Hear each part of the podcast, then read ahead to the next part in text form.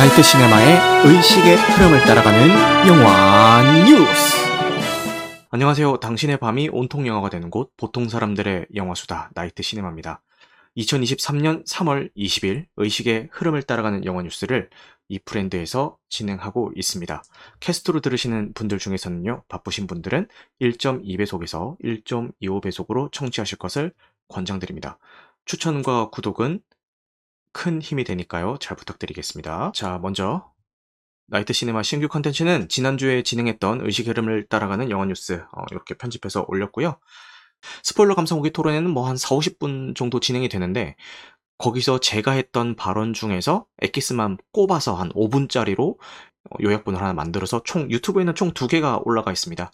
근데 여기 뭐 자위행위의 의미라고 되어 있는데 이게 뭐 되게 야하거나 그런 의미라기보다는 이 영화 작품에서의 이 등장 인물이 하고 있는 그 행위가 이 영화 전반적으로 어떤 영향을 끼치는지에 대한 그런 개인적인 의견을 어, 정리해서 한 5분짜리로 만들어 봤으니까요. 어, 시간 되시는 분들은 한번 봐주시면 좋을 것 같습니다.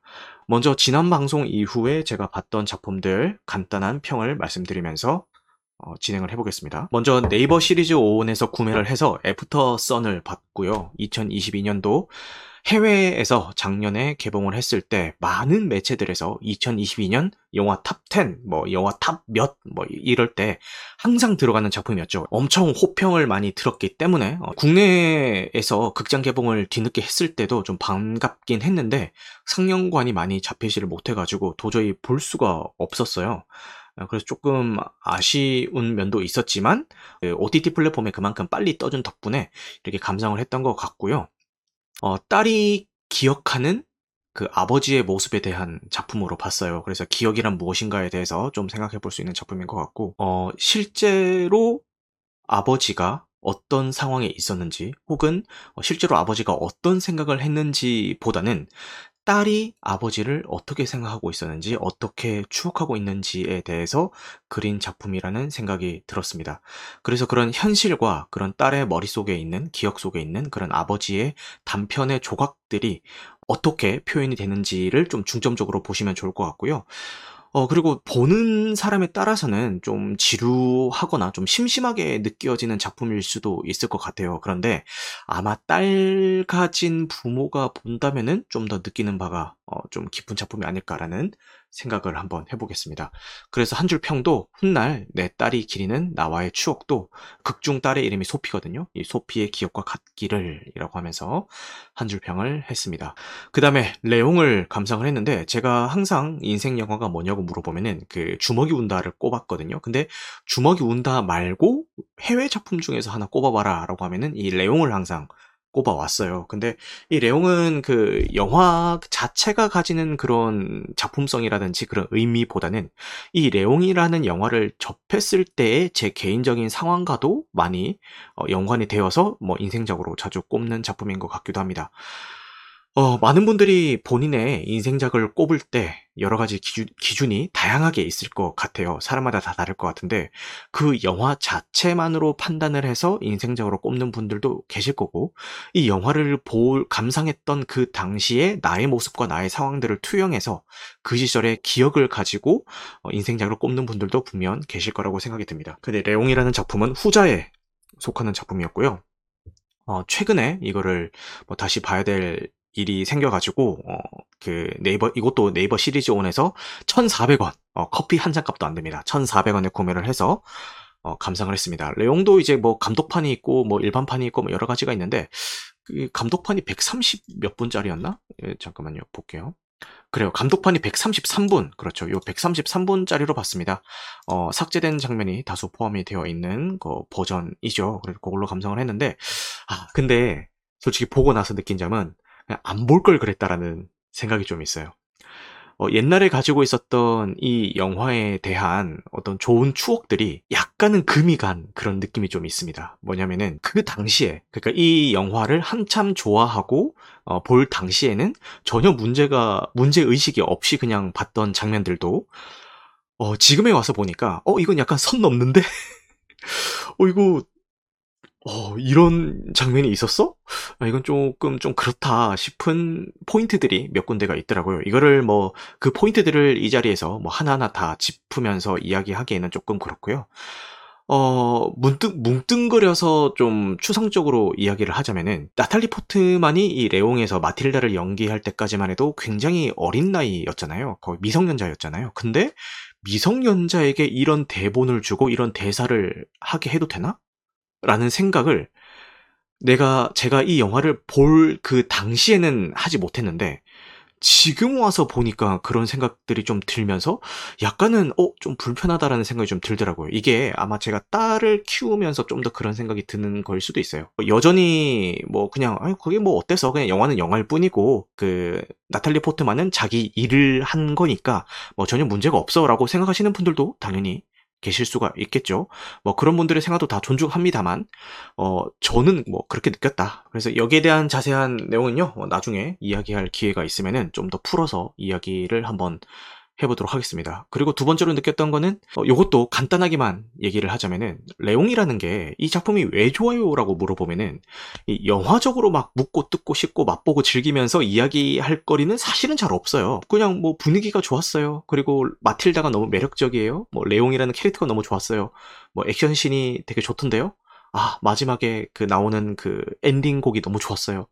이거지. 뭐 여기서 인생의 의미를 찾고 뭐뭐 인간에 대해서 뭐 탐구를 하고 이런 작품은 아니란 말이에요. 그냥 이 영화 자체가 주는 어떤 직선적인 직관적인 그런 재미로도 충분히 즐길 수 있는 어 작품이라는 생각이 들었어요. 근데 요즘 나오는 영화들을 보면은 너무 생각할 거리도 많고 너무 분석해야 되고 너무 사전에 알아야 될 인문학적인 지식들이 많아야 되는 작품들이 요즘 좀 많이 나오고 있는 것 같아가지고 그거랑 조금 비교가 되면서 봤던 어, 생각이 있습니다. 여기에 대해서도 추후에 좀 더 자세하게 이야기를 풀 기회가 있다면은 어, 이야기를 좀 해보도록 하겠습니다. 어, 쨌든 뭐 레옹에 대해서 좀 더 자세하게 이야기할 기회가 있으면은 추후에 다시 한번 좀 더 심도 있게 해보도록 하겠습니다. 뭐 그럼에도 불구하고 어, 그 시절에 저의 추억이 있기 때문에 별 다섯 개가 있었고요. 어떤 추억이 있었는지 그리고 그 추억 때문에 제가 어떤 행동들을 했는지는 이것도 추후에 자꾸 밑떡밥만 던지죠. 추후에 좀 더 자세하게 할 이야기가 있으면 기회가 있다면은 거기서 한번 해보도록 하겠습니다. 그 다음에 이니셜인의 벤시를 감상을 했습니다. 이니셜인의 벤시는 지금 평론가 들의 엄청난 극찬을 받고 있는 작품이죠. 그리고 어, 관객들의 평도 굉장히 좋습니다. 왓챠피디아 같은 데 들어가 보면은 뭐 별 4개, 5개 뭐 완전 향연이 펼쳐지고 있습니다. 그런데 그럼에도 불구하고 저는 너무 힘들었어요. 이게 아까 제가 얘기했었던 그 어려운 영화 중에 하나였습니다. 도저히 이 영화에 나오는 저 인물들이 제대로 왜 저런 행동을 하는지에 대한 그게 의문이었어요. 이게 스포일러라서 자세하게 얘기는 못하겠지만 여기에 이제 중요한 인물이 두 인물이 나오는데 쟤는 왜 저래? 그리고 쟤는 또 왜 저래? 이게 너무 이해가 안 되는 거예요. 근데 이해가 안 되는 와중에 어떤 생각이 드냐면은, 아, 분명히 저런 행동을 하는 이유가 있을 텐데, 그리고 감독의 의도가 있을 텐데라는 생각을 하면서 봤는데, 그 감독의 의도가 대체 뭔지 파악이 안 되는 거예요. 아, 이게 뭐 전쟁 이야기를 하려고 하는 건가? 아니면은 뭐 인간 군상에 대해서 그리는 건가? 아니 근데 그렇다고 하기에는 너무 앞뒤가 안 맞는데? 아 쟤는 아까 저래놓고는 왜 지금 와서 또 저래? 쟤는 하지 말랐는데 왜 자꾸 그래? 이게 너무 답답한 거예요. 그러니까 보는 내내 어느 하나 제가 정붙이고 감정이입을 해가지고 그 믿고 따라갈 인물이 없는 거예요. 다 이해 안 되고 다 비호감이니까 제 입장에서. 그래서 뭐 알겠어 연기 잘하는 거 알겠고 뭐 풍경 예쁜 거 알겠고 알겠는데 그래서 뭐 어쩌라고? 그래서 하고 싶은 얘기가 뭔데 약간 그런 식으로 흘러간 거예요. 영화를 볼 때 너무 난해하게 봐가지고 영화를 다 보고 나서 이제 사람들이 어떻게 써놨나 왓챠피디아도 들어가 보고 이제 유튜브에서 뭐 분석 영상 이런 것도 막 찾아보고 했는데 이제 한 번 이렇게 삐딱하게 봐놓으니까 사람들이 이거를 해석하고 막 되게 좋은 얘기를 해놓고 이렇게 한 것들이 제 입장에서 어떻게 느껴졌냐면은 그냥 이 영화를 좋게 평가하기 위해서 다 끼워 맞춘 그런 느낌인 거예요. 그러니까 좋게 이야기하기 위해서 좋게 이야기하는 듯한 그런 느낌으로 막 다가오는 거예요. 그러니까 제 생각은 이거예요. 영, 진짜 좋은 영화는 어 해석을 했을 때 좋은 메시지가 있어야 하는데 해석을 하지 않고 보더라도 충분히 관객이 즐길 수 있어야 된다. 누구나. 예, 그게 좋은 영화라고 생각을 하고요. 그 기준에 부합하는 작품들이 예를 들자면은 한국 영화 중에서는 헤어질 결심이라든가 아니면 기생충 이런 작품들이 있겠죠. 이런 작품들은 굳이 감독이 의도한 바 그리고 이 장면에서 이게 어떤 거를 의미하고 있고 이건 뭐 어떻고 저떻고 이런 것들을 신경 안 쓰면서 봐도 괜찮은 작품이란 말이에요. 근데 그거를 나중에 이제 뭐 토론을 한다든가 분석을 한다든가 해가지고 알게 되었을 때 더 좋은 작품이란 말이에요. 저는 그런 작품을 원하는 거지. 이렇게 막 보, 보면서 계속 막 머리 싸매가면서 와, 막 쟤는 왜 저럴까 뭐 저거는 무슨 의미일까 이게 좋은 작품인가라는 거는 조금 의문입니다.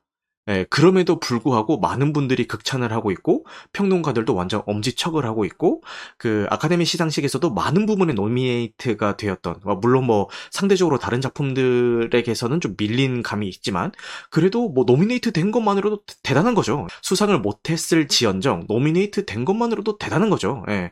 어, 그렇게 많은 평가를 받고 있는 작품이긴 합니다. 그 이게 제가 아직까지 영화 보는 눈이 많이 부족 해서 그렇게 느끼는 걸 수도 있어요. 무명님도 재밌게 봤는데 있는 그대로 그 둘의 관계로만 뭐 단순하게 받아들여서 재밌게 봤습니다라고 해주시네요. 어, 빌바오님은 이미 영화가 너무 나와가지고 새롭게 하려고 하다 보면 영화를 더 꼬게 되는 것 같기도 합니다라고 해주시고요. 그래요. 그래서 그 처음에 어떤 생각이 들었냐면은 이거 혹시 평론가들만의 축제를 벌일 수 있는 그런 작품인가 이런 생각도 좀 들기는 했어요. 예, 그런 지점에 있었지만 어, 주변에서 재밌게 본 분들이 꽤 있었다. 예. 근데 어 이걸 보면서 굳이 좋았던 점들을 그래도 좀 꼽아 보자면은 섬 마을이라고 해야 되나요? 그 마을의 풍경들이 너무 아름답습니다. 그 절벽의 그 절경들, 바다의 모습들, 해가 뜨고 지고 그리고 그 시골 마을의 풍경들 이런 것들이 진짜 너무 아름답게 어떤 생각이 드냐면은 와 여행 가고 싶다. 저기 한번 가보고 싶다라는 생각이 들 정도로 너무너무 그 풍경들이 아름답게 되어 있고요. 어, 그리고 이거는 뭐 정확하진 않습니다. 제가 그냥 느끼기에는 인공적인 조명을 거의 안 쓴 것 같아요. 최대한 자연광이라든지 그 어두운 배경에서는 뭐 촛불이라든가 뭐 모닥불, 화롯불 뭐 이런 것들에서 오는 그런 빛들 그런 걸로 이제 분위기를 살리려고 한 것 같은데 그게 되게 좋았습니다. 진짜 그 마을에 내가 들어가서 지금 저 인간 군상들을 보고 있는 어, 그런 느낌이 들더라고요. 그래서 그런 것들은 되게 좋았는데 뭐 앞서 말씀드린 그런 것들 때문에 어, 조금 힘들었다. 어, 그리고 이게 어떻게 봤냐면은 회사 사람들이랑 그 부서 행사로 이제 영화를 골라서 이렇게 볼 수 있는 그런 기회가 있어서 이거를 감상을 했어요. 그런데 이제 회사 사람들이 제가 영화 리뷰를 하는 걸 아니까 이제 저에 대한 신뢰가 조금 있어 있단 말이에요. 아, 저 나이트 시네마 하면은 영화 뭐 약간 이런 게 좀 있단 말이에요. 그래서 제가 이니셰린의 벤시를 그 부서 행사로 그 감상을 골랐던 이유는 이게 그때 아니면 못 봐요. 왜냐면은 하루 한 번 상영하는데 막 오후 2시 상영 막 이래, 이래요. 그러니까 직장인들이 그걸 어떻게 봐요. 그 보려면 연차를 내거나 뭐 반차를 내거나 그래야 되잖아요. 그래서 아 이런 부서 행사가 아니면 못 보겠다 싶어서 이니셜인의 벤시를 딱 골랐는데 사람들이 어? 저거 나이트 시네마가 저걸 골라? 저거 재밌나 보다 하면서 제 뒤로 막 신청을 막 쫙 한 거예요. 그래서 뭐 생각보다 엄청 많은 사람들이 이걸 저랑 같이 봤어요. 근데 봤는데 하나같이 나오면서 막 고개를 갸우뚱하면서 어 이거 이렇게 나와서 너무 좀 미안했습니다. 벌써 사람들한테. 아, 난 그러려고 고른 게 아닌데, 제 뒤로 막 줄을 막 서가지고 이렇게 신청을 한 거예요. 그래서 조금 미안했습니다. 사람들 다 난해해가지고. 아, 이것도 좀 스포일러가 될 수 있어서 자세한 얘기는 못 드리겠지만, 남자 배우 두 명이 나오고 있잖아요. 이렇게 포스터에도 두 명이 강조가 되어 있고, 그리고 뭐 많은 소개 프로그램이라든지 시놉시스 같은 걸 읽어봐도 이 두 인물의 관계에 대해서 뭔가 금이 가기 시작하면서 벌어지는 일들이다라는 거를 이제 암시를 하고 있어요. 그래서 저희 부서 사람들이 저는 처음에 그런 생각을 아예 안 하고 있었는데 제 옆에 앉아 있던 부서분이 저한테 물어보는 거예요. 이거 혹시 게이물이에요? 이렇게 물어보는 거예요. 요새 그런 작품들이 워낙 많이 나오니까 주 소재는 아니더라도 이제 동성애자들이 나오는 작품들이 워낙 많으니까 이제 저한테 물어보는 거예요. 이거 게이물이에요? 물어보는 거예요. 그래서 처음에 저는 생각지도 못하고 있어가지고 어? 아닐걸요? 이렇게 하고 봤는데 영화 중간중간에 약간 어 이거 괴물 맞나 싶은 싶은 그런 그 장면들이 몇 군데가 있어요. 그래가지고 굉장히 혼란스럽게 봤습니다. 빌바오님이 점점 영화가 평론가들과 시네필들만 즐기는 매체가 되어 있는 것 같기도 합니다라고 하는데, 음, 물론 뭐 아닌 작품들도 간간히 있긴 하지만 모르겠어요. 요즘 어떤 시상식에서 상 받는 작품들을 보면은 약간 좀 그들만의 축제가 된 것 같다라는 느낌이 좀 있긴 합니다. 단적인 예로 탑건 매버릭 같은 경우가 진짜 이거는 뭐 어마어마한 작품이었죠. 작품이었는데도 불구하고 이번 아카데미 시상식에서 그 거의 수상을 거의 못했잖아요. 그걸 보면서 아 이게 왜 못했지? 이렇게 그 생각했던 것보다 왜 부진했지? 그리고 대부분의 상을 휩쓸어가는 그런 작품들보다 이 탑건 매버릭이 과연 부족한 작품인가? 전 안, 절대 아니라고 생각하거든요. 그래서 그런 그 시상식의 행태, 아, 행태라고 하니까 너무 부정적으로 그려지는 것 같은데, 그런 시상식의, 어, 뭐라고 해야 될까? 그런 분위기? 어, 이런 걸 봤을 때, 약간 그들만의 축제가 되어, 있, 되어 가고 있는 것 같기도 하다라는 생각이 좀 듭니다. 그리고 약간 그런, 그런 느낌도 좀 들었어요. 시상식용 영화가 따로 있다라는 느낌도 좀 들었습니다. 요런 소재를 다루거나, 어, 요런 배우들을 캐스팅을 하면은 시상식에서 되게 치트키를 쓰는 것 같은 그런 느낌들도 좀 들었어요. 아, 물론 뭐 이번 시상식에서 상을 휩쓸어 갔던 뭐 여러 작품들은 저도 굉장히 재밌게 봤던 작품이고 저 역시도 응원했던 작품이어서 그런 경향이 보이고는 있었지만 그럼에도 불구하고 어, 뭐 되게 재밌게 시상식을 관람을 했긴 했어요. 근데 그럼에도 불구하고 약간 마음 한켠에는 아 이거 너무 좀 연속해서 그 그런 분위기로 좀 흘러가고 있는 게 아닌가라는 조금 그런 씁쓸한 생각이 한편으로 들긴 하더라고요. 뭐 근데 이거는 뭐 제 개인적인 생각이고요. 뭐 다른 분들은 어떻게 보셨는지 그냥 본인만의 생각을 가지고 계시면 될 것 같습니다. 그 다음에 이제 가장 최근에 본 소울메이트 요거를 보고 왔는데 요것도 요 포스터랑 여러 가지 것들을 보면서 야 이것도 약간 레즈비언 물인가? 라는 오해를 좀 하고 갔는데 실제 영화를 봤는데 아니 저러다가 저 둘이 뭐 키스하는 거 아니야? 싶을 정도로 이 둘이 막 되게 그 뭐랄까 절대 우정이라고는 좀 보기 힘든 그런 작, 장면들이 간간히 나오는 거예요. 어 이거 그 레즈비언물이 아니라고 들었는데 레즈비언물이 맞나? 어, 내가 낚였나라는 생각이 들 정도로 야 저거는 우정치고는 너무 그 영화에서 그리고 있는 감정적인 연출들이 선을 넘었는데 싶은 장면들이 간간히 나와요. 어, 그래서 이거 뭐지? 계속 혼란스러운 마음으로 봤습니다. 봤는데 안녕 나의 소울메이트라는 그 중국 원작을 제가 못 본 상태로 요것만 관람을 했는데 나중에 원작을 본 분한테 이야기를 들어보니까 다분히 의도된 거라고 하더라고요. 아, 영화에서 대놓고 이런 동성애 코드로 몰고 가진 않습니다. 어, 왜냐면은 이 둘 역시도 뭐 남자친구도 사귀고 이성에게 관심을 느끼면 느끼는 장면들이 나와요. 나오는데 중간중간에 그런 오해할 법한 관객으로 하여금 어 이거 약간 동성애물인가라고 오해할 법한 요소들을 넣은 거는 뭐 의도된 바라고 하더라고요. 그래서 아 그냥 뭐 그렇게 그랬나 보다라는 생각을 하면서 그냥 봤고요. 그리고 이거는 제주도를 배경으로 하고 있는데, 어, 그러고 보니까 이 이니셰린의 밴시나 소울메이트나 모두 그 섬마을을 배경으로 하고 있다는 건 좀 비슷하긴 하네요. 이거 제주도를 배경으로 하고 있는데, 제주도의 광경들을, 풍경들을 이것도 너무 예쁘게 담아놨어요. 진짜 미장신이 너무 예쁘고, 이런 그 자연 광경을 다 떠나가지고, 뭐 주인공들이 살고 있는 집 안에 꾸며놓은 것들한가, 뭐 인테리어 같은 것들, 뭐 소품들 이런 것들이 너무 아기자기하고 요즘 감성에 맞게 어, 흔히 말하는 인스타 감성이라고 얘기하죠. 예, 그런 감성에 맞게 너무 잘 꾸며져 있더라고요. 그래서 그런 거 보는 재미는 쏠쏠했습니다. 그리고 여러 번 제가 얘기를 했지만 제가 김다미 배우의 팬이기 때문에 김다미 배우가 나온다고 하면은 어, 뭐, 망작이든 명작이든 일단 보고 보는 편이거든요. 그래서 이 작품도, 어, 그냥 일단 본 거였고, 어, 스크린 가득 차 있는 김남희 배우를 본 것만으로도, 어, 저는 뭐, 티켓 값은 했다라는 생각이 들고요.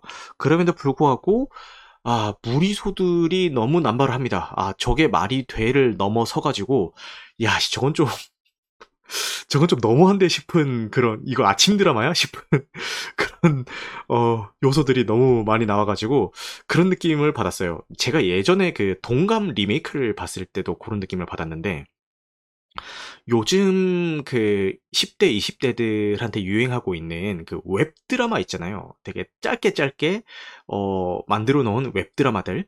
그런 웹드라마의 극장판을 보는 그런 느낌이 들었습니다. 에, 약간 그 요즘 되게 젊은 그 세대들을 타겟팅한 어, 그런 연출들이라든지 그런 그 화면들 그런 것들이 좀 많이 사용이 돼가지고 아, 좀 그런 것들을 노린 게 아닌가 싶은 생각이 들었고 실제로 요거 감상할 때도 거의 상영관의 3분의 1 정도가 찼는데 거의 그 관람객의 대부분이 되게 딱 봐도 어려 보이는 여성분들이 대부분이었고 남성분들은 그런 여성분들과 같이 온 뭐 연인이라든지 뭐 그런 사람들이었습니다. 그리고 남자 혼자 보러 온 사람은 저밖에 없더라고요. 실제로 제 바로 옆에 앉은 여성분 두 분도 제가 들으려고 들은 건 아니고 바로 옆에 있으니까 당연히 대화가 들리잖아요.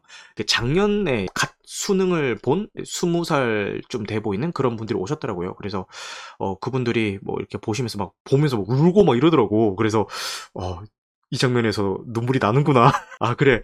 그, 나는 별로였지만, 어, 이 작품이 타겟팅하고 있는 특정 관객들에게는 어, 충분히 뭐 감동적으로도 다가올 수 있는 그런 작품이겠구나라는 생각을 하면서 봤습니다. 그리고 그런 게 좀 있어요. 그, 영화에서 인물들끼리 뭐 서로 그 감정이 틀어지는 어떤 사건이 발생을 했는데, 알고 보니까 그게 과거에 어, 그러려고 그랬던 게 아니라 어, 숨은 의도는 따로 있던 거였고, 그, 감정이 틀어졌던 한, 한쪽 인물이 모르는 다른 상황이 또 있어가지고 어쩔 수 없이 막 그런 상황이 펼쳐졌던 거였고, 막 요런 요소들이 있잖아요. 이런 기법들이 너무 자주 사용이 돼요. 알고 보니 그런 거였어. 알고 보니 오해였어. 알고 보니 얘의 의도는 이게 아니었어. 라는 그런 것들을 너무 과거 피드백을 남발하면서 보여주거든요. 이게 특히 뒤로 갈수록 되게 심해져요. 그랬다 보니까 나는 실컷 그 계속 그 인물들의 감정선을 따라서 쭉 가고 있는데 알고 보니 그게 아니었대. 그러니까 완전 와장창 몰입이 깨지는 거예요. 그래서 좀 보면서 어, 더 별로였지 않았나라는 생각을 하면서 감상을 했습니다.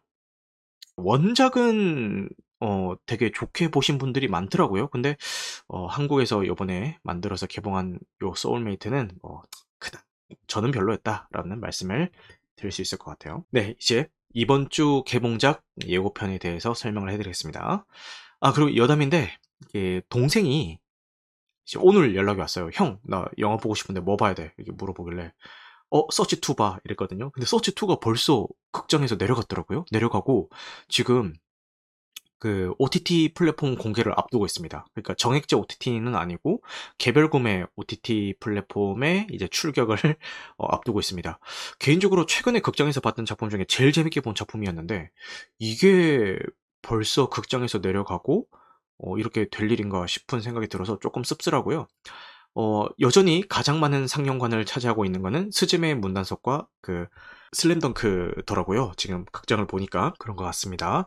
특정 작품이 장기간 동안 많은 스크린 수를 독점하고 있는 거는 이게 뭐 지금 논란이 되고 있는 뭐 일본 작품이다 이, 이런 이런 취지에서 말씀을 드리는 게 아니라 그게 어떤 작품이 되었든 간에 그게 좀 옳은 일인가 하는 약간 좀 물음표입니다. 그래서 좀 그 좋은 작품들 좀 다양하게 해줬으면 좋겠다. 저는 물론 뭐 아까 별로라고 말씀을 드리긴 했지만 많은 분들이 호평을 하고 계신 이니셜인의 벤시 같은 경우도 과연 이 작품이 저렇게 스즈메의 문단 속이나 개봉한 지 지금 몇 달이 지난 슬램덩크에게도 상영관 수가 밀려서 막 하루 한 번 상영하고 그래야 될 정도로 어, 안 좋은 작품인가? 이거는 좀 물음표입니다. 저는 아, 물론 저는 안 좋은 작품이라고 했지만 그 다른 사람들의 반응을 봤을 때 이야기입니다.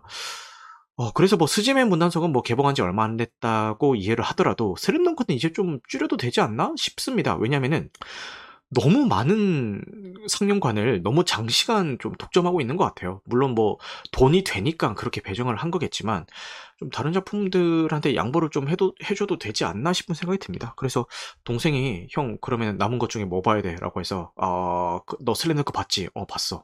그러면은 스즈메 봐라고 뭐 어쩔 수 없이 스즈메를 추천할 수밖에 없는 상황이긴 하더라고요. 네, 그렇습니다.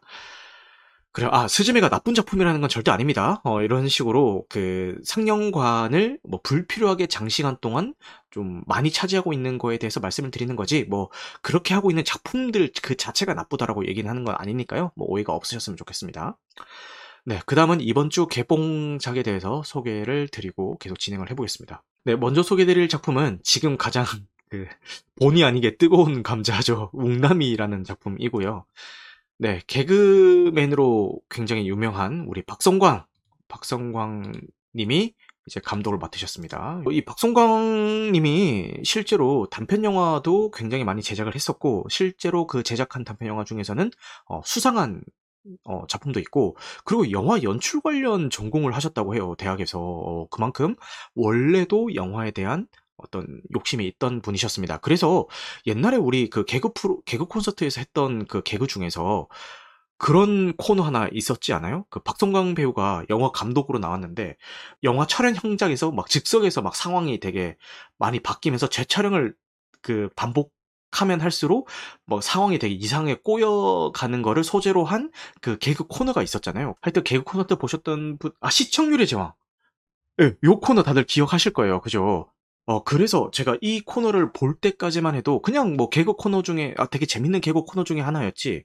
아, 박성광이라는 사람이 진짜 이런 거에 열정이 있었다라는 사람이라는 거는 어, 전혀 모르는 상태에서 봤는데, 어, 실제로 이렇게 장편 상업 영화까지 이제 진출을 했습니다. 아, 그럼에도 불구하고 지금 굉장히 어, 시사회 평이 안 좋죠. 별 다섯 개 만점으로 환산을 하자면은 별 한 개 반, 한 개 반, 두 개 막 이렇게 받고 있네요. 그런데 여기서 이제 뜨거운 감자가 된 이유가 나옵니다. 요 이용철 평론가님이 여기가 그렇게 만만해 보였을까라는 이제 한 줄 평을 별 1.5개를 주면서 남기셨습니다. 이게 지금 굉장히 욕을 먹고 있습니다. 차라리 별 1.5개 준 거는 잘못이 아니다. 그리고 영화에 대해서 나쁘게 얘기하는 것도 뭐, 뭐 안 좋게 봤으면 안 좋게 봤다고 얘기할 수도 있지. 그건 나쁜 게 아니다. 그러면은 영화에 대해서 비판을 해야지. 여기가 그렇게 만만해 보였을까라는 그 평은 이게 영화 평이냐? 이게 과연 영화에 대한 평이라고 볼 수 있는 한 줄 평이냐? 라는 거죠. 이거는 좀 선을 넘은 게 아닌가라는 여론이 형성이 되면서 굉장히 각종 커뮤니티에서 굉장히 안 좋은 여론이 형성이 되어 있습니다. 어떻게 보면은 이 영화계에 대한 선민 사상으로까지 이제 비춰지면서 어, 좀 안 좋은 여론이 형성이 된 것 같고요. 이 평에 대한 그 감상은 여러분들에게 맡기겠습니다만 어, 조금 많이 놀래긴 했다. 어, 어, 그런 생각이 듭니다. 그래서 예전에 제 단톡방에서 제 방송 청취자들끼리 이야기를 하다가 그런 내용이 나온 적이 있어요. 좀 우스갯소리로 영화 평동, 평론가를 평가하는 시스템을 만들어야 된다. 그런 이야기가 그냥 우스갯소리를 한번 나온 적이 있었거든요. 어, 그, 그때는 그냥 웃고 넘겼는데, 이번 사태를 보니까, 어, 진짜 그게 필요하나라는 생각이 좀 들기도 했습니다. 그리고, 그 다음에 이제 파벨만스가 개봉을 합니다. 이제 스티븐 스필버그 감독님의 작품이고요. 어, 감독님의 전기 영화로 이제 제작이 됐다고 하죠. 실제로 본인이 어렸을 때 살았던 어떤 환경들 이런 것들을 최대한 그 가족 친지들의 이제 그 아이디어를 모아가지고 최대한 그 똑같이 재구성하려고 많이 노력을 했다라고 하고요. 요것도 이제 해외에는 이미 작년에 개봉을 했는데 굉장한 호평을 받고 있는 작품입니다. 그 스티븐 스필버그 감독님이 엄청난 거장이시잖아요. 근데 본인의 자서전 격인 이런 작품을 이제 만들었다라고 해서 화제가 됐는데 실제로도 영화가 굉장히 잘 만들어진 것 같고요. 국내에서도 이제 기자 시사회가 진행이 됐는데 굉장한 호평입니다. 뭐 기자들이 뭐 눈물을 안 흘릴 수가 없다. 너무 감동적이다라고 하면서 진짜 뭐 좋은 평가를 받고 있는 것 같습니다. 아 그래요. 그래 저 역시도 이번 주에 개봉하는 작품 중에서는 가장 많이 기대를 하고 있는 작품이고요. 근데 한 가지 조금 불안 요소는 이 역시 해외에 이미 선 개봉을 하고 국내에 개봉하는 작품이기 때문에 상영관 수 확보는 많이 안 될 것 같고 해외에 개봉을 했을 때도 상영관 수를 그렇게 많이 확보하지는 않았다고 합니다. 왜냐면은 이거를 제작할 때 애초에 뭔가 그 상업성을 띠고 좀 관객을 관객몰이를 하자라는 의도로 제작되었다기보다는 그냥 그 감독님 하고 싶은 거 하세요. 하고 싶은 이야기 하시고요. 어, 우리는 시상식을 좀 노려봅시다라는 그런 의도로 제작된 작품이라고 해서 뭐 굳이 상영관 수를 해외에서도 많이 확보는 안 한 작품. 작품이라고 합니다. 그래서 국내도 아마 그렇게 되지 않을까. 저 같은 일반 직장인들은 좀 보기 힘든 작품이 될 수도 있을 것 같다라는 생각이 좀 듭니다. 이번 주에 개봉하는 작품 중에서는 극장에서 한번 보고 싶다라는 생각이 드는 거는 요 파벨만스 요 작품이 될 것 같습니다. 그리고 뭐 이동진 평론가님도 이제 뭐 사전 정보라고 해서 이렇게 가이드 영상도 남기셨으니까요. 뭐 관심 있으신 분들은 보시기 전에 한번 보고 보셔도 좋을 것 같아요. 자, 그 다음에 우리 전종서 배우의 헐리우드 진출작이죠. 어, 모나리자와 블러드문이 이제 이번 주에 국내 개봉을 하는데, 요것도 좀 뭐랄까 예고편을 보신 분들은 공감을 하시겠지만 되게 매니악한 작품이 될 것 같아요.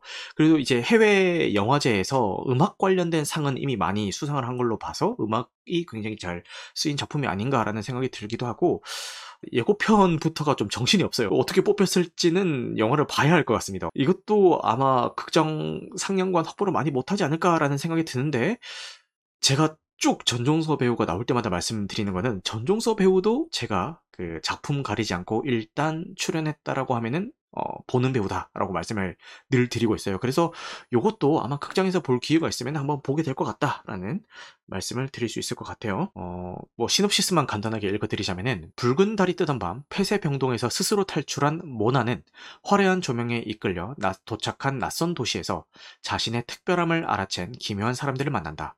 모나의 능력으로 일확천금을 꿈꾸는 댄서 보니, 모나한테 첫눈에 반한 로맨티시스트 DJ 퍼즈, 모나에게 rock spirit을 가르친 11살의 소울메이트 찰리, 그리고 모나를 뒤쫓는 unlucky한 경찰 헤롤드까지 완벽한 밤, 완전한 자유, 완성된 운명, 새로운 세상으로 향하는 모나의 모험이 펼쳐진다라고 하는데 이 시놉시스부터 뭔가 좀 난해하죠. 뭔가 좀 정신 없을 것 같다는 생각이 들죠. 그리고 여기서 이제 요 주요 인물인 모나가 우리 전송서 전종서 배우가 연기하는 그런 캐릭터가 되겠습니다. 그리고 요 틸, 틸이라는 작품이 개봉을 하는데요. 어, 에멧 틸 피살 사건을 바탕으로 제작이 되었다라고 하는데 이게 어떤 사건이냐 하면은 이게 너무 끔찍해서 제가 이거 이 텍스트를 다 읽어 드리지는 못하겠지만 이게 지금 전문을 다 읽자니 제가 미리 읽어봤는데 묘사가 굉장히 끔찍합니다. 어, 관심 있으신 분들은 나무 위키에서 에미틸 살해 사건이라고 이제 검색해서 전문을 읽어보시면 될 것 같고요. 1955년에 어, 발생한 사건이고 삼촌 댁에 놀러 갔다가 백인들에게 납치되어서 끔찍하게 고문당하고 구타 당한 뒤에 살해된 이 틸이라는 흑인 소년의 실화를 다룬 작품입니다. 그런데 이게 사건 자체도 끔찍하지만 어, 이 가해자들이 무죄 판결을 받았고요. 그리고 가해자들은 이 틸이라는 소년을 살해했던 본인의 경험담을 마치 자랑이라도 하듯이 그 언론 매체와 인터뷰도 하고 되게 떠벌리면서 다녔던 어, 그런 사건이 되겠습니다. 그래서 이 사건을 계기로 해가지고 흑인들이 막 들고 일어서서 좀 여러 가지 운동들이 어, 여러 가지 움직임들이 있었다라고 하고요. 그 사건을 고 시에라를 다룬 어, 작품이 될 것 같습니다. 어, 그 다음에 이렇게 영화 뉴스들이 쭉 있는데, 뭐, 빨리빨리 읽고 넘어가도록 하겠습니다. 시간이 너무 늦었네요. 배우 알파치노가 마이클만 감독이 연출하는 히트2에 출연하기 위해서 최종 협상 중이라고 합니다. 요 히트 요 고전 명작이죠. 시가지 전이 굉장히 유명한 고전 명작이고 왓챠에서 보실 수가 있습니다. 영화가 조금 긴 감은 있었지만 그래도 요 시가지 전 여기서 묘사하고 시, 묘사하고 있는 시가지 전은 진짜 볼만합니다. 아 굉장히 잘 찍었고 이게 뭐 되게 스타일리시하고 막 이렇게 막 되게 멋부려서 잘 찍었다라는 게 아니라 진짜 시가지 전이 벌어진다면은 저럴 것 같다라는 생각이 들 정도로 굉장히 현실감 있게 촬영을 했습니다. 그리고 총 그 현실감에 기여한 것 중에 하나는 여기서 사용되는 총기들의 소리를 실제 총기가 격발되는 소리를 어, 녹음을 해서 이렇게 영화에서 사용을 했거든요. 그래서 그 느낌을 진짜 잘 살렸어요. 그래서 한번 꼭 보시면 좋을 것 같다. 그리고 뭐 영화가 길어서 다 보기 좀 부담스럽다 하시는 분들은 왓챠에서 요 시가지 전 장면만이라도 이렇게 돌려 가면서 좀 보시면 좋을 것 같다라는 생각을 해봅니다. 그리고 발킬머도 어, 이 작품이 제작이 된다면은 뭐 충분히 어, 출연할 의향이 있다라고 이렇게 인터뷰를 했습니다. 최근 탑건 매버릭에 이제 출연을 해주셨는데 많이 좀 힘들어 하시 건강상의 문제로 많이 힘들어하시는 모습을 보이셔서 조금 짠하긴 했는데 요 히트 2가 제작이 된다면은 나도 출연하고 싶다라는 의사를 밝히셔가지고 조금 어, 반가운 마음이 있었습니다. 그래서 아마 이제 막 뭐 캐스팅하고 뭐 제작 이야기가 솔솔 나오는 거 보니까 아마도 개봉까지는 몇 년 더 기다려야겠죠? 그래도 좀 마이클 만 감독님이 어, 계속 이어서 제작을 하신다고 하니 뭐 충분히 잘 만드실 것 같다라는 생각이 듭니다. 그리고 폴 600m의 속편이 작업 중이라고 합니다. 500만 달러의 예산으로 2200만 달러에 가까운 수익을 낸 작품이라고 하고요. 요거 진짜 잘 만들었는데 지금 OTT에 막 풀리고 있죠. 근데 좀 아쉬운 점은 극장에서 봐야 됩니다. 이게 진짜 고소공포증을 느끼, 그, 체험할 수 있게 해주는 작품이거든요. 진짜 너무 그 묘사를 잘해가지고 마치 내가 이 인물들과 함께 고립된 그 느낌을 진짜 잘 살렸어요. 그래서 극장에서 봐야 그 바람 소리 그리고 그 화면들 이런 것들을 이제 종합적으로 해서 그 느낌을 잘 살릴 수가 있는데 과연 집에서 이거를 좀 100% 느낄 수가 있을까라는 생각은 약간 물음표긴 합니다. 그래요. 뭐 소편이 시작된다고 하니까 이번에는 주인공들이 어디에 고립될지 굉장히 궁금하네요. 어, 저 역시도 굉장히 재밌게 본 작품이니까요. 궁금하신 분들은 어, 찾아보시면 좋을 것 같습니다. 그리고 디즈니 플러스에서 2023년 혹은 2024년에 공개한다라고 적혀 있었던 작품들이 곧 찾아옵니다로 바뀌었다고 합니다. 최근에 더 마블스 개봉이 미뤄졌죠. 어, 그로 인해서 다른 작품들도 줄줄이 다 미뤄지는 것 같고 디즈니 내부에서도 아, MCU 작품들이 연달아 실패함으로 인해서 사태의 심각성을 깨닫고 지금 좀 많은 변화가 필요하다라고 자각하고 이런저런 시도들을 많이 하고 있다고 하죠. 그래서 고 1환으로 곧 찾아옵니다라고 이제 바뀐 것 같습니다. 재정비의 시간을 가지는 것 같은데 MCU의 열광했던 한 팬으로서 말씀을 드리겠습니다. 뭐 재정비도 좋고 어, 많이, 많이 늦어져도 좋습니다. 얼마든지 기다릴 수 있을 테니까요. 제발 제대로 잘 만들어서 나오시길 바라겠습니다. 그리고 조닉 1, 2, 3를 극장에서 재상영한다고 합니다. 조닉 4가 지금 시리즈 중에서 조닉 1, 2, 3, 4 중에서 가장 높은 점수를 받으면서 사람들의 기대감을 삼, 사고 있죠. 그래서 뭐 조닉 시리즈를 아직 못 보신 분들이 계신다면 이 극장 재개봉을 어, 기회 삼아서 한번 보시면 좋을 것 같다라는 생각을 듭니다. 저는 조딕 1만 봤어요. 1만 보고 2, 3는 아직 못 봤는데 이 4의 평이 워낙 좋으니까 어 이거 한 2, 3도 좀 4 개봉하기 전에 찾아봐야 되나? 라는 생각이 듭니다. 가타카가 어, 드라마로 리부트할 계기라고 하고요. 요 드라마로 리부트 제작하는 요 쇼타임의 사장님이 요 가타카의 팬이라고 하네요. 요게 가타카가 그거죠. 그 유전자를 조작해가지고 어, 되게 우성만, 어, 되게 좋은 좋은 유전자만 가지고 이제 그 아이가 태어날 수 있는 그 미래 세계를 이제 그린 작품인데, 네, 그거를 이제 드라마화해서 제작이 다시 된다고 합니다. 요 영화 아직 저는 못 봤는데 보신 분들은 완전 명작으로 예, 추켜세우더라고요. 너무 재밌다고. 네, 그래서 그 보실 분들은 보시면 좋을 것 같아요. 자, 오늘 마지막 뉴스는 기예르모 델토로 감독님의 차기작은 실사 영화이며 네, 요 앤드루 가필드, 오스카 아이작, 미아 고스 모두 델토로 감독님이 만났고요. 모두 출연하기로 결정이 됐다라고 하네요. 각본도 델토로 감독님이 쓰시고 영화의 감독도 델토로 감독님이 하신다고 합니다. 네, 프랑켄슈타인이 뭐 워낙 뭐 많은 버전들이 있는데 그 중에서 뭐 어떻게 그리실지는 잘 모르겠지만 최근에 피노키오를 성공적으로 본인만의 스타일로 이제 재창조한 그런 이력이 있기 때문에 이 프랑켄슈타인 역시도 기예르모 델토로 감독님의 스타일대로 어련히 알아서 잘 재창조해 주실 거라고 믿고 이제 넷플릭스에서, 넷플릭스에서 잘 제작이 되기를 바라보겠습니다. 어, 오늘 준비한 영화 뉴스는 여기까지고요. 어, 이번 주 수요일, 수요일은 휴방을 합니다. 피, 아까도 말씀드렸던 PC 업그레이드 작업을 위해서 휴방을 하고요. 이 프렌드에서 진행하는 영화 뉴스는 다음 주 화요일에 어, 화요일 밤 11시에 찾아뵙도록 하겠습니다. 네, 늦은 시간까지 함께 해 주신 분들 모두 모두 감사하고요. 아무쪼록 여러분들에게 조금이라도 도움이 되기를 바라겠습니다. 그럼 여러분 영화 마음 되시기를 바라겠습니다. 감사합니다.